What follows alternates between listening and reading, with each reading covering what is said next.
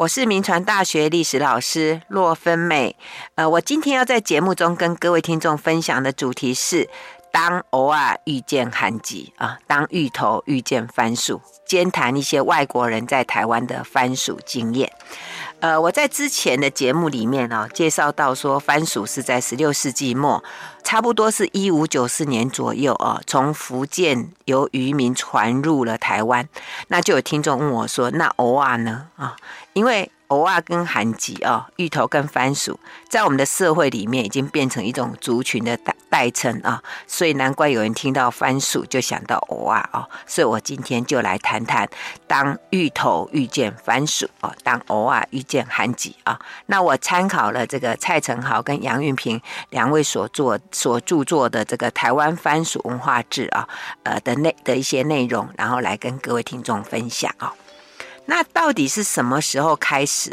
这个偶尔跟韩籍变成台湾社会上这个族群的代名词就是把原先住在台湾的所谓本省人称为番薯，把1945年以后来台湾的所谓外省人称为芋头那甚至把当时撤退来台湾的老兵呢称为老偶尔所以这样子看起来好像芋头是外来种才是，对不对？其实这个认知是错误的。为什么？因为其实在番薯还没有传进台湾之前，原住民的主食呢，除了小米之外就是芋头像这个在那个南屿的那个达悟族他们一直到今天都还保留相当完整的这个芋头的礼俗还有祭典，而且芋头在台湾繁衍的时间大概可以往上追溯到新石器时代。所以呢，照理讲，台湾人如果要选择一个象征物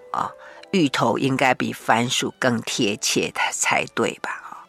那到底台湾什么时候开始把这个芋头跟这个番薯拿来做代名词？或者是说我们应该先来追溯说，台湾到底什么时候开始以番薯这边这个名词来自称可能是在清朝统治台湾的时期那随着这个汉人移民的增多，那大家都常常吃番薯，那番薯也慢慢越来越普及所以要形容台湾的形状的时候呢，大家就会自然联想到番薯。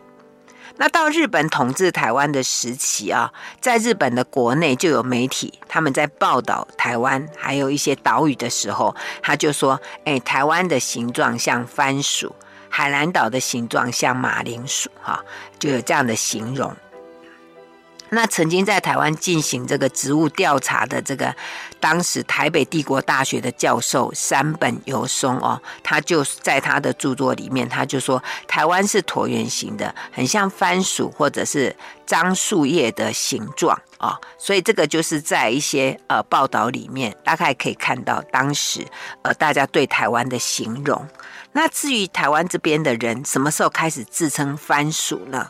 那有人认为说可能是在日本统治台湾的时期，那因为日本人可能吃米饭比较多，那台湾人可能比较穷的人就都是以番薯来饱食来吃饱，所以才会自称番薯那这样的说法好像又不是很正确只能是说在日本统治台湾的时期呢，那有一些人其实是到中国大陆去，那因为台湾的形状像番薯，所以才会把自己比喻说我是韩籍呀，我是番薯大概是有这样的一个。当然因为随着时间的这个发展，我们也不能很准确的把那个时间点抓出来，所以大约是在那样的一个状况之下，番薯慢慢变成那个台湾人的这个自称那至于呢，就是开始把偶尔加进来这个大概是在1949年以后吧所以有一个老农民，他在回忆里面他就说当时他们刚到金门还有来台湾的时候就看到当地人就常常就是吃番薯，而且用番薯做主食那我们知道番薯又称为地瓜嘛所以他们就会想称这些当地的这些人特别是称女孩子说她是韩吉亚小姐、番薯小姐或者地瓜小姐，哦，就是这样的一个状况哈。那还有就是在他们在训练当时的一些台湾新兵的时候啊，那如果发现有些人啊体能比较差啊，就笑称说：“哎呀，你们就是因为吃番薯长大啦，所以才会这样。”土土顿顿的学习效果比较不好，就会用这个番薯来比喻这些台湾的阿兵哥啊。那可能因为番薯跟芋头它都是块茎类的作物，那外形很类似，就常常被联想在一起。所以当这些台湾兵被戏称说“哎，你是番薯”的时候，他们就自然而然会反称这些大陆来的这些外省班长啊、排长，就说：“啊，那你就是蚵啊啦，你称我番薯，那你就是蚵啊啊。”其实他们原来这样的戏称也没什么恶意啦，而且都只是在军队里面这样子的戏称而已。只是说到了那个1960年代以后啊，那因为台湾入伍的人越来越多啊，所以这个蚵啊、老蚵啊这种称呼就慢慢的普及哈啊。特别我们知道，在每一次这种台湾的这个选举活动的热潮之下，然后就会产生这个族群对立啊。然后在这里面呢，当你去称人家蚵啊啦，或者是人家称你韩籍的时候，它就会变成一种不是很友善的那种对称啊。那我想其实台湾本来就是一个多元族群啊，这是一个台湾最重要的资产啊。所以当蚵仔跟韩籍相遇的时候，那大家都有缘一起在台湾生活，应该彼此珍惜嘛。好，就像现在市面上就有一种番薯，因为它的肉色是紫色，所以有人就把它取名叫做蚵仔韩籍、芋头番薯，就大家不分彼此嘛。那个蚵仔跟韩籍已经变成一种物种，这样不是很好吗？哦，所以我想这个蚵仔跟韩籍，我们就先从这个我们现在在我们社会里面经常的对称这样的方式。那我想蚵仔也好，韩籍也好，我们都生活在台湾，我们该很开开心心的一起做蚵仔韩籍就好了嘛。OK 啊，所以这一段相遇的过程啊，我们稍微做这样的理解。那接着呢，我们就再回到古早的时期。其实在台湾历史上面啊，最古早的这个蚵仔跟韩籍的相遇啊，我们来谈一谈啊。就是说当时啊，其实我前面有提过，蚵仔其实是台湾的比较，应该算是台湾更早，也许应该它算是原生种吧啊。那其实当时的这个台湾的原住民啊，在番薯进来之前，他们其实是蚵仔的，他们其实才是吃蚵仔的哈。那当时他们都是吃小米啦，吃芋头哈，所以像在那个台湾中北部的原住民呢，他们一直到清朝统治台湾的时候，他们都还有吃一种叫做玉薯的一种主食，但这个不是番薯哦，它是有一点像那种山药的品种。好，那吃的方式就是把它放到火里面，然后用土焖着，有点像我们在控土窑的那种方式啊，在吃啊那样的一种薯类啊。而且呢，在那个清朝初年啊，因为有人来台湾嘛，他们就把一些台湾原住民的那些风俗啊，就画了一个叫做番社采风图，那里面就特别画一个就是种芋土，就是种那个芋头的那个土啊。那因为这个芋头啊，可能在大陆比较，就是在当时啊，可能在大陆他们没有芋头这样的一个食物吧，好，所以他们会觉得很特别，因为汉人要么就吃稻米，要么就吃番薯啊，所以他们会把这个种芋头、吃芋头就当作是一个比较特别的风俗，所以在这个这个番社采风图里面就把它记录下来。好，所以可见在清朝统治台湾的这个初期，就是康熙那个时期，原住民还是比较少吃番薯。虽然我们上次谈过说番薯进到台湾大概就是在16世纪末的时候就已经进来，可是呢到康熙时期他还是比较少吃番薯，都是吃蚵仔比较多啊。那说到这个番薯传到中国、传到台湾，我们在之前的节目里面有谈过嘛啊，那就说我还谈到说，因为番薯啦就解决了饥饿问题哈。如果没有番薯，可能我们的祖先都早早就被饿死了，我们根本就没有机会出生然后到这个世界上来所以我们应该要感谢番薯，这是我在之前的节目有提过。可是如果你从原住民的角度来看番薯可能是他们噩梦的开始。怎么说呢？因为就有学者认为说，要不是番薯传入中国，然后16世纪的中国人口就不可能那么顺利的增长。那人口一旦增长，那就开始刺激了很多的，尤其在那个地狭人稠的那些的福建地区的人就开始移民过来到台湾来在当时移民的这个开垦的作物里面，那当然好种好收就是番薯嘛。那因为番薯它很好适应啊，所以它来台湾就长得很快啊所以在这个稻米还没有成熟之前，它就会成为这些就是成为主要的粮食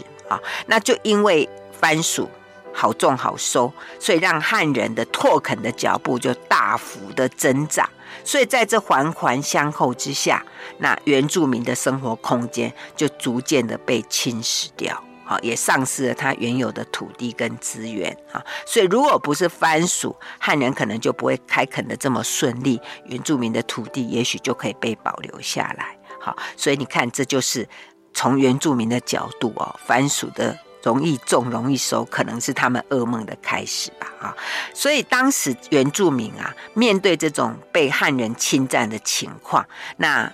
他们怎么去表现呢？那因为有些原住民就跟汉人接触久了，他们也学会汉人的语言所以他们就用拍狼就坏人因为我们知道当时来台湾都是闽南人嘛，他们的这个发音里面的坏人就是拍狼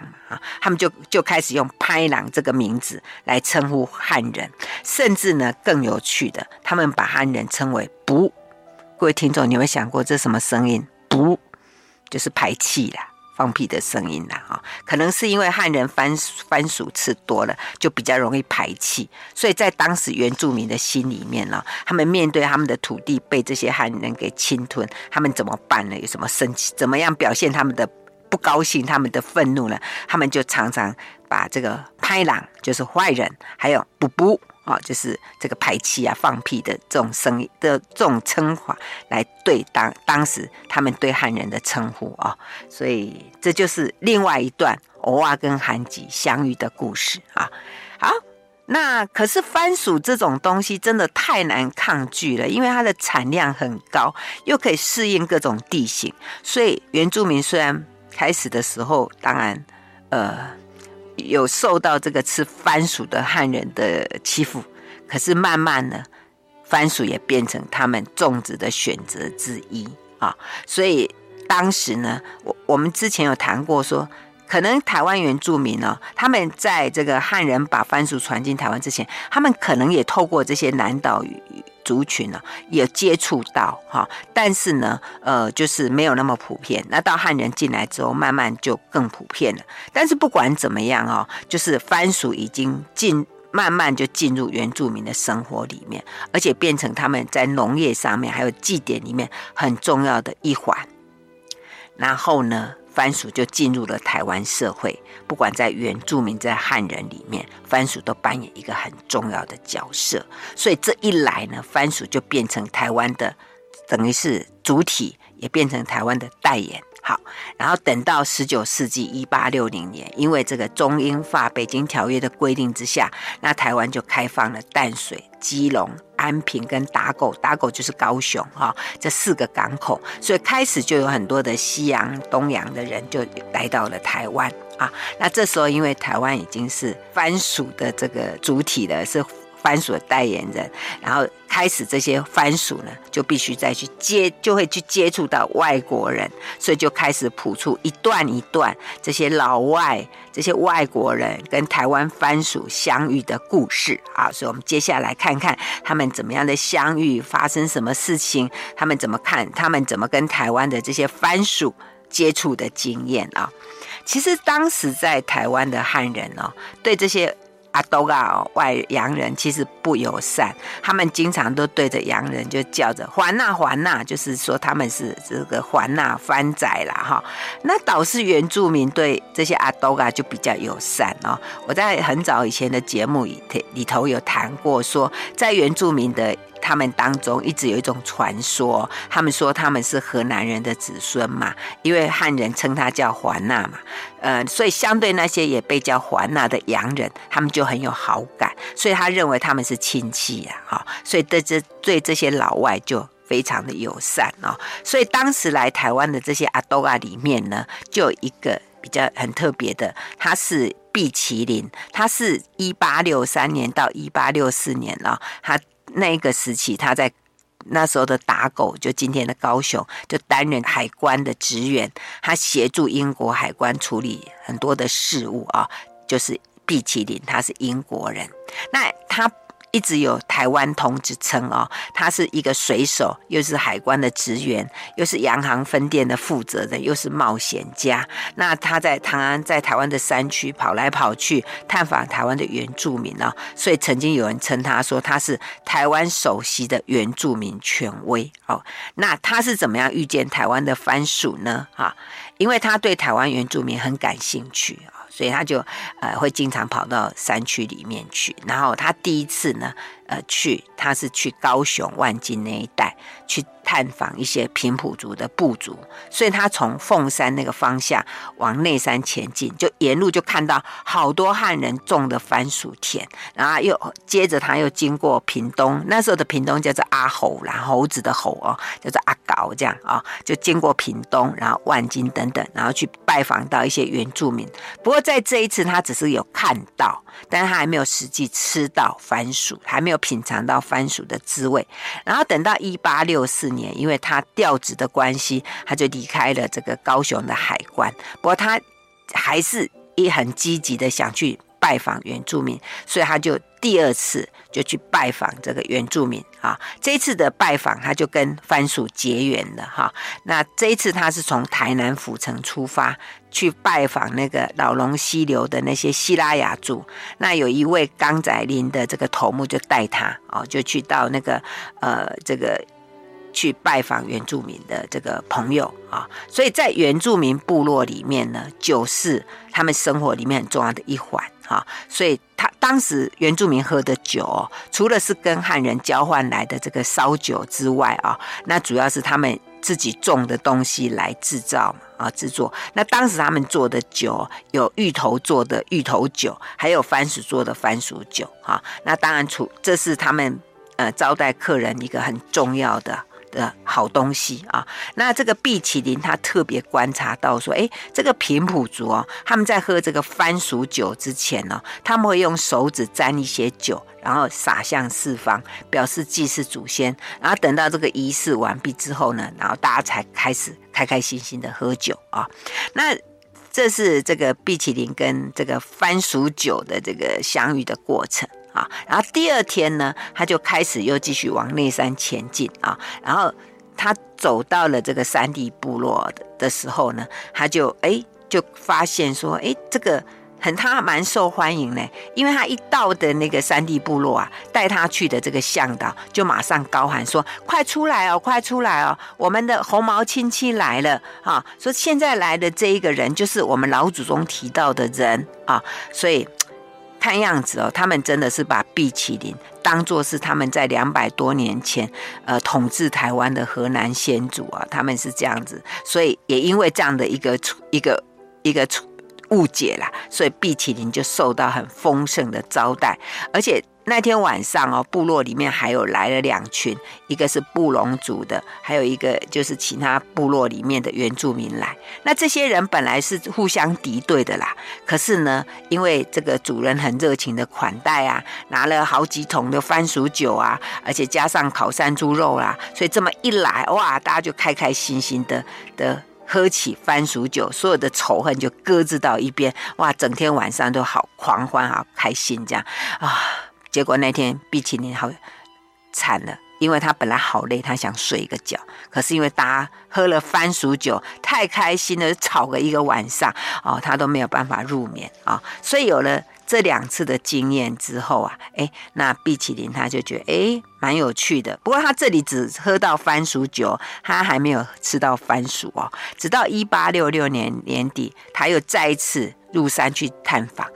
访原住民的部落啊。那这一次他的目标是往六龟还有茂林前进，那边主要都是住那个西拉雅族的人啊。然后这一次他就跟番薯更有缘了，因为他到有一个部落叫做芒仔社啊，他就吃到水煮番薯。还有其他的一些玉米，还有一些山猪肉啊。那而且在当中呢，又得到其他一些原住民的欢迎，哇，给他好多好多食物吃啊。甚至呢，因为他在往内山走的时候呢，哇，就有一次就好冷，又肚子好饿，结果就有一个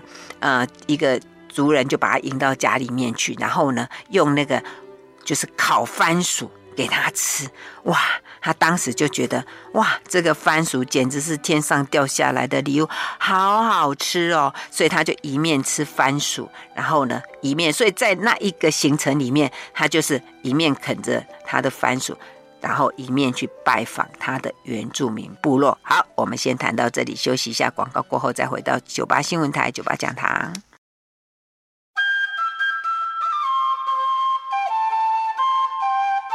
欢迎回到98新闻台98讲堂，我是洛芬美。我今天在节目中跟各位听众分享的主题是当偶尔遇见寒籍啊，然后谈一谈外国人在台湾的番薯经验啊。我们有一句话说，日久他乡变故乡，物种也是一样。所以长久以来呢，番薯它本来是外来种哦，大概在16世纪末1594年左右由福建的渔民传入。那原先呢，原住民的主食是本土种的蚵仔，结果后来就逐渐被番薯取代了，所以蚵仔就变成外来者的代称啊。那我们来看看这些外来者怎么跟台湾的寒籍相遇的过程啊。那我参考蔡成豪跟杨运平他们所著作的《台湾番薯文化志》的一些内容来跟各位做分享啊。好，那我们刚刚谈到那个英国探险家毕奇林呢，他在台湾喝到番薯酒，吃到烤番薯啊，吃到水煮番薯，他觉得真是太美味了哈，简直是天上掉下来的礼物哦。看起来他的经验很好。那除了他之外呢，另外一个也是英国的探险家叫巴克斯船长，他是在1872年。的年底来到台湾啊，他也是为了想要来了解台湾的原住民啊，所以来。那来台湾不久之后呢，他就跟当时来台湾传教的马偕牧师呢，就一同前往这个苗栗山区，他想要去探访这个塞夏族，可是他的这个计划没有达成啊。不过他在当时就遇见了，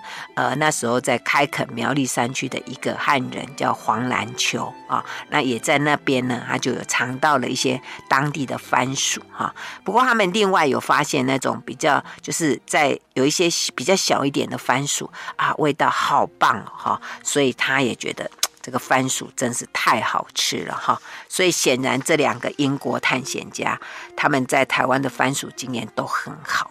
那接着我们来看看日本人在台湾的番薯经验啊。我们知道1874年啊，那日本对台湾发动这个我们历史上所谈的牡丹社事件。那在这个当中呢，日本就派遣了华山之纪啊，还有水野尊来台湾调查。那这个华山之纪，他后来就担任日本统治台湾时期的第一任总督啊。那水野尊也后来也来台湾担任那个民政局长，这样啊。他们就是来了解当时在1874年的时候，那日本就派他们来了解台湾原住民的情况。那他们来台湾呢，那他们有没有跟台湾的番薯相遇呢？好，我们来看一下啊。他们在1874年的3月，他们就有一位在社寮的一个姓张的汉人向导的引导之下，他们就到恒春一带去调查啊。那因为这个水野尊他略懂医术，所以很多当地的汉人就请他帮忙治病啊。所以就有一个农家很热情的招待他们啊，在吃饭之前就用番薯酒来招待他们。那这个华山之纪，他本来以为这个酒可能很浓啊，不过他空腹饮用之后觉得蛮不错的啊。那第二天呢，他们又回到那个社寮的张家，那顺便就参观了一下这个张家的一些他们的房子，就他发现说，哎，他们的屋内的那个梁柱上哦，都有放一些就是有挂一些那个晒干的一些番薯签啊，那煮饭的时候呢，他们就会把这个番薯晒干的番薯签跟白米，然后一起煮哈。所以对华山之际他们来讲，这一次的番薯经验还不错。不过等到他们8月的时候，哇，又体验了另外一个番薯经验啊，因为他们又前往山区，结果呢，就当时是去拜访那时候在恒春18番社里面的大头目啊，叫这个卓启笃啊，那这个卓启笃就招待他们，就给他们这个大碗的番薯饭，还有咸猪肉，还有鹿肉，还有用芋头酿的酒，那饭菜很丰盛啦，所以他们就就请他们这个喝酒，不过因为这个不断的敬酒哈，所以让这几个日本人真的有一点受不了了哈，觉得哇，这个酒喝下去真的有点太多了哈。那过几天呢，他们又到了另外一个番社，叫万里德社啊。那这一次哦，他们的番薯经验就不是很好，因为呢，你知道原住民很热情啊，所以在他们到这个万里德社，他们的头目叫阿能啊，就也很热情的招待他们啊。虽然是名字叫阿能，但是很热情的招待他们。所以大概到下午啊，吃晚餐的时间啊，那这个头目的老婆就端来了3大碗，里面就装着水煮的咸猪肉，还有用盐去腌的地瓜叶。还有鱼干等等，然后喝芋头酒啊。那当时他们的热情招待之下，哇，开始喝完酒之后呢，他们就开始吃咸猪肉，还有咸地瓜叶。可是对这几个日本人来讲，这菜好咸哦，太咸了，他真的吃不下去。可是他不吃啊，这头目又不太高兴，所以他们只好假装吃一口，然后趁这个头目不注意的时候，把它吐掉哦。你看。这几个，尤其那水野尊，他后来来台湾担任民政长官嘛，威风凛凛。可是在这之前，他真的也被台湾咸的地瓜也给打败过了哈。这是他的台湾经验。好，那等到1895年呢，台湾割让给日本之后，那时候呢，日本除了有一些公务员啊，还有教师，还有商人之外啊，那日本还有派了一批的农业移民来台湾开辟新天地啊，所以他们当时这些人在台湾就种植稻米啊、甘蔗啊、烟草还有番薯等等作物啊。那当然，我们来看看这些从日本来台湾的这些移民呢，他们又怎么跟台湾的番薯相遇哦？我们知道那时候来台湾的这些日本的警察大人都是威风凛凛。不过这批农业移民的这个形象倒是不太令人羡慕，因为他们来台湾开垦哦，其实那个过程，就说在台湾开垦的过程里面，其实还蛮辛苦啊、哦。那我们先来认识一下那时候日本的这个农业移民的状况啊、哦。那时候他们有一些是私自移过来，可是另外就是由政府主导的这个官方所主导的这个农业移民，那为什么他们要千里迢迢来台湾种田呢？啊，因为我们知道这个日本他们明治维新以后啊，就出现了这个农业人口过剩，那整个农户的这个平均耕地很少，所以导致整个农村就疲弊啊，所以他们解决的方式就是把他们移出来。那从日本殖民政府的角度来看，他们一来就希望说，透过这个移民村哦，这些移过来就在台湾建移民村，他们希望能够开始就是进行对台湾的同化哦，就是把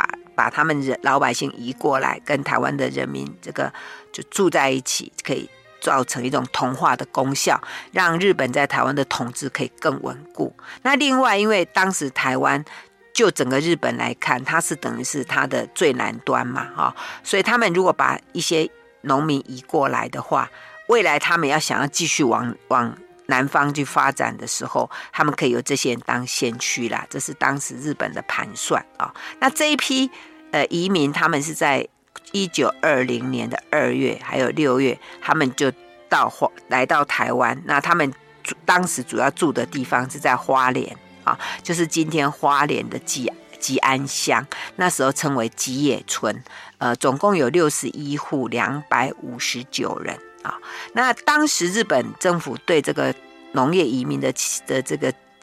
这些人期望很深啊，所以他们为了要确保这些移民的素质哦，希望这些人能够在台湾能够带动起一种示范的作用，所以他们就会刻意挑选来台湾的这些农民啊，那而且是要一家一户这样子为单位来做一个移民啊，所以当时他们选来台湾的这些农业移民是在那个日本四国的德岛县。因为他们觉得这些移民的这个就是说素质比较好，而且移民的成效也比较好，所以他们特别挑选这些人来啊。那为什么会选在那个花莲的吉安乡，就当时称为吉野村的地方？当然最主要就是说他们也尽量是避开就是原来这个台湾已经有开垦的地方哦，避免引起纠纷，所以选择一些那时候还没有开垦的荒地。问题是所谓没有开垦的荒地应该就属于台湾原住民的土地，所以当他们开始开垦的时候，当然因为原来那里头有住原住民，还有就是原来是原住民的土地嘛，被赶出去，那这些原住民就回来报复，所以对这些农民来讲，他们生活里面也会有一些就是这些回来报复的原住民的一些威胁啊。那另外他们还必须防范这个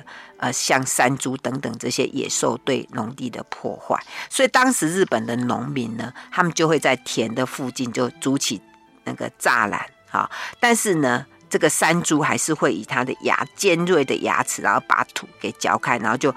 钻过这个围墙，然后就进去围篱啦，不叫围墙，围篱，然后去啃食他们所种的甘蔗。那时候日本农民为了对付这个山猪啊，他就把脑筋就动到番薯身上了。怎么说呢？他们就把一些毒药就混在这个番薯里面，他想说用毒番薯来扑杀前来掠食的山猪，但是这个计划落空。不是说山猪不喜欢吃番薯，而是呢，因为他下过毒的这个番薯有人跟这个农药的这个气味，所以山猪一口也不尝，依然是对这些他们所种的甘蔗下手，所以日本农民只好轮流巡回。那又加上有天灾有传染病，所以这些日本农民的这些移民呢，在台湾的生活相当的辛苦，所以他们的这样的这个番薯经验应该不是太愉快吧。好，我们先谈到这里，休息一下，马上回来。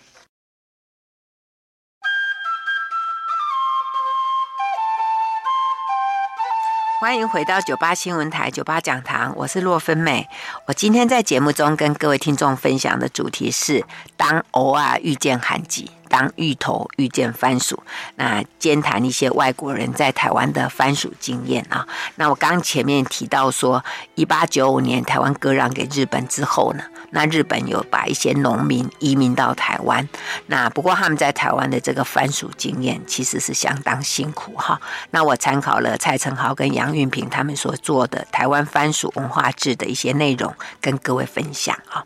那当时这些农民哦，这些日本的农民在台湾的这个就是开垦上面哦，其实也遇到很大的困难哦，因为当时他们给他们的那农地很宽广，那人力不够，而且他们本来是要让他们来栽培一些热带植物，也发生问题。虽然有一些指导员啊，还有农业教育等等，也没办法哈。所以当时他们就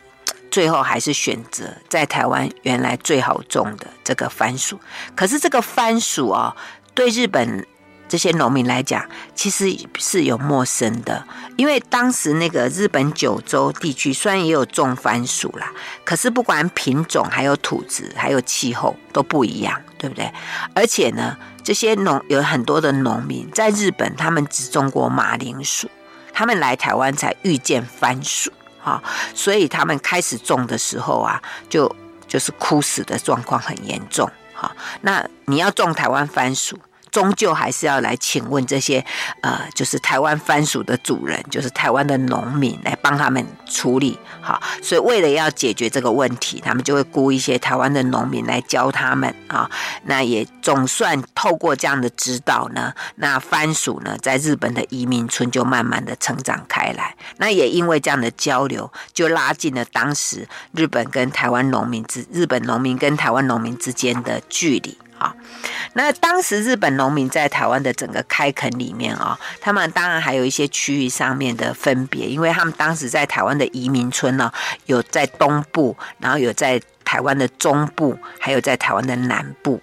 那以这个当时的东部的移民来讲他们早期是以种甘蔗为主，那晚期才是种稻米。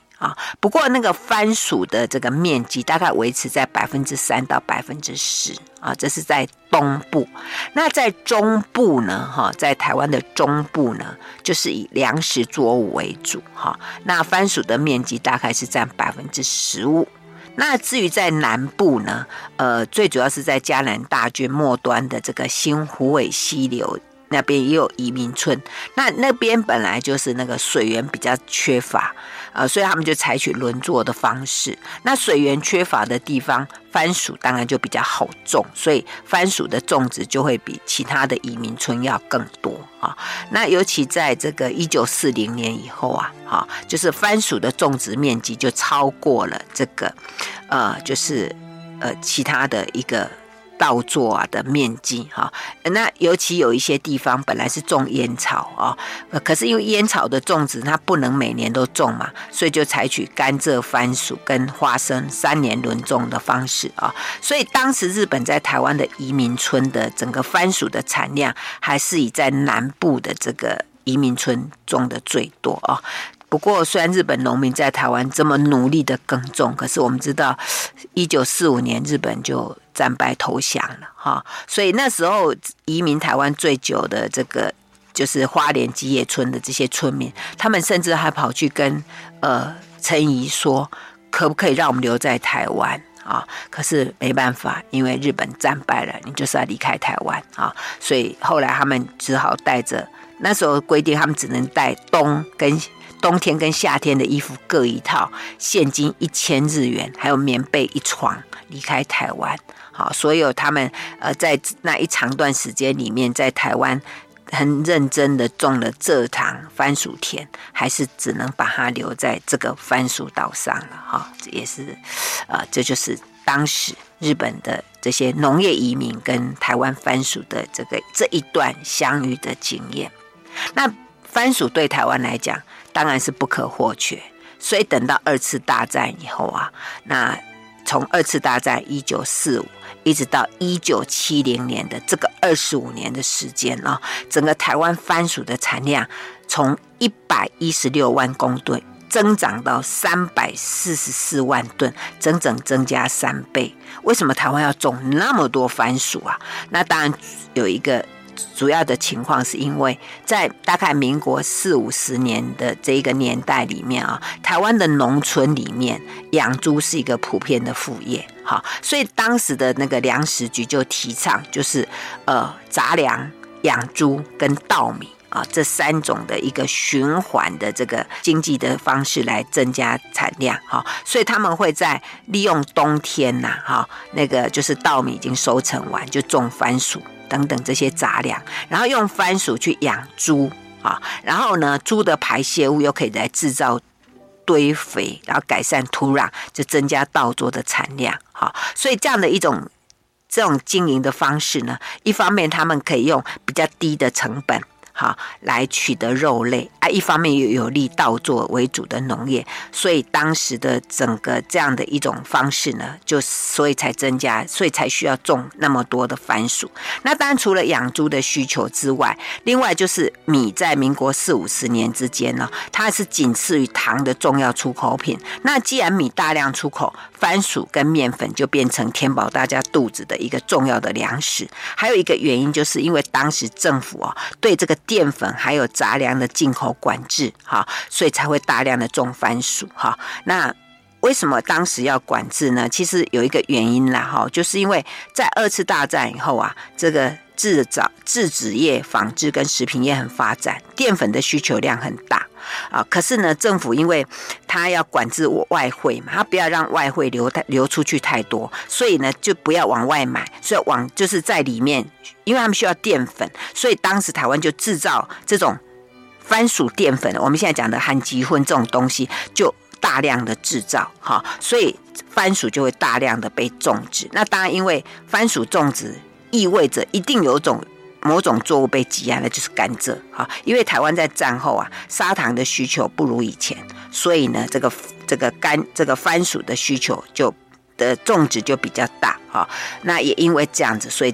在这个从二次大战后到那个1970年25年之间，可以说是番薯的黄金岁月啊。不过呢，我们会发现一直到今天啊，当然在这之后番薯有一段时间下跌，好，有一段时间下跌，但是到今天我们知道番薯在台湾并没有消失，番薯也不再是贫穷人的食物，而且变成一种文化风尚，更成为台湾的认同。好，所以我想番薯在台湾啊，当偶尔遇见番薯，我想这都是整个台湾很棒的资产。好，我们今天节目就进行到这里，谢谢收听，9把讲堂，再见喽。